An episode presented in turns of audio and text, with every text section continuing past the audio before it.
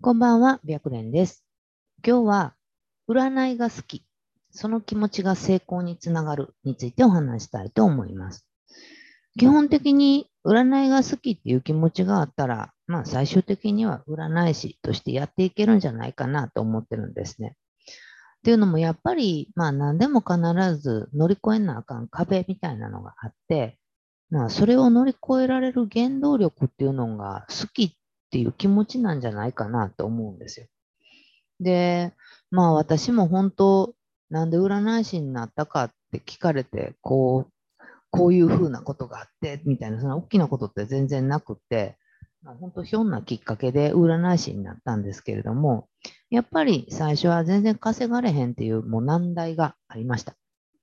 で、まあ、結構そのハードル高いなと思ってたんだけど、やっぱ占いが好きで、で、やめたくないっていう気持ちがあって、で、もう一つはやっぱ何としてでも成功してやるみたいな気持ちは強かったかなと思います。まあ、だから今まで今年で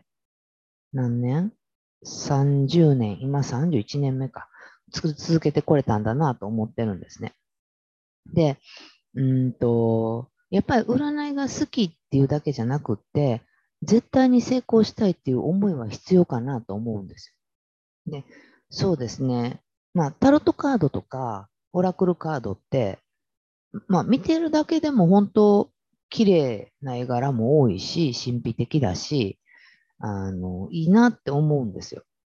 で、特にまあ、女性の場合はそれに魅力を感じるっていう人も結構多いんじゃなないかなと思ってて、私もやっぱり小学生ぐらいの時にタロットカードに興味を持ったっていう時期はあったんですね。で、まあ、そのタロットカードとかそういうカード系に魅力を感じるということもあって、で、もう一つは占い師っていう仕事にも興味がある。で、そういうふうな思いがあって、占いを仕事にしようって思う人が、やっぱり、やっぱ圧倒的に多いんじゃないかなと思うんですよ。で、最初はね、きっかけとしてはそれでいいと思うんだけど、実際仕事になったら興味があるとか、なんとなくちょっとやってみたいなだけではやっぱ続かないんですよね。で、実際その、もしあなたがどこかでデビューしてるんだったら、まあそれが続かないっていうことが、まあ分かって、分かるんじゃないかなと思います。だから、電話でもチャットでも、まあ対面でもそうだと思うんですけれども、どっかにせっかく所属できたのに、依頼がないから辞めちゃう人が多いんですよね。で、やっぱそこから脱出するには、どれだけ思いが強いかにかかってるんじゃないかなって思ってます。で、まあ当たり前やけど、まあ一つの仕事なのでね、ある程度稼ぐっていうことも大切だと思うんですよ。だけど、どっちかって言ったら、稼ぐっていうことが先に来ると、うん、思ってるようにはなかなかいかないので、辞めちゃう可能性が高いかなと思います。で、まあそもそもの話、最初から、まあすごい収入がある仕事なんてほとんどないじゃないですか。だから理想と現実のギャップが大きかったら大きいほど、まあ諦めちゃう可能性が高いかなと思います。で、まあ、お仕事、よく聞く、まあよく聞かれるというか、まあお仕事何ですかって聞かれて、えー、占い師ですって言うと、ほとんどの人って、それで食べていけるんですかって言うんですよ。で、もう本当、きっとあなたもそういうふうに占い師ですって言った経験があるんだったら、それで食べていけるのって言われたこともあるんじゃないかなと思うんですけれども、まあ、そう言われるのも当然で、まあ、そもそも食べていけてない人の方がはっきり言って多いです。で、うんと、それも事実だし、やっぱり占いって趣味程度みたいに思われてることが多いんじゃないかなと思うんですね。だけど実際、占い師として、えー、食べてる人っていうのはたくさんいてるんだから、できないわけじゃないんですよ。で、どうしたらその占い師の収入だけで食べていけるかっていうことを考えると、やっぱりこの占い師っていう仕事に対して、まあ自分なりの夢とか希望っていうのを持ちながら、コツコツ頑張ることだけだと思います。で諦めず本当、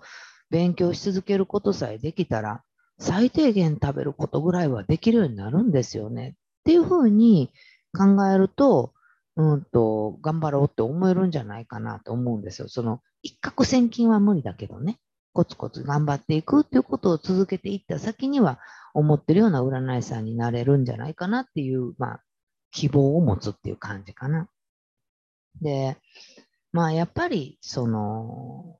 占い師として思うような自分、思い描いてるような自分になろうと思ったら、本当徹底的にいい鑑定結果、いい鑑定結果っていうのは依頼者さんが納得とか満足してくれるような鑑定結果を作り上げることが大切だと思います。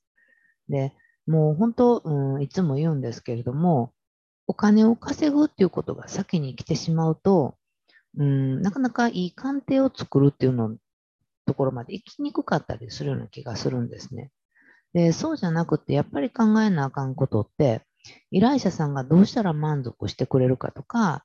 辛い思い、相談者さんの辛い思いをどうやって理解して鑑定結果を伝えていくかとか、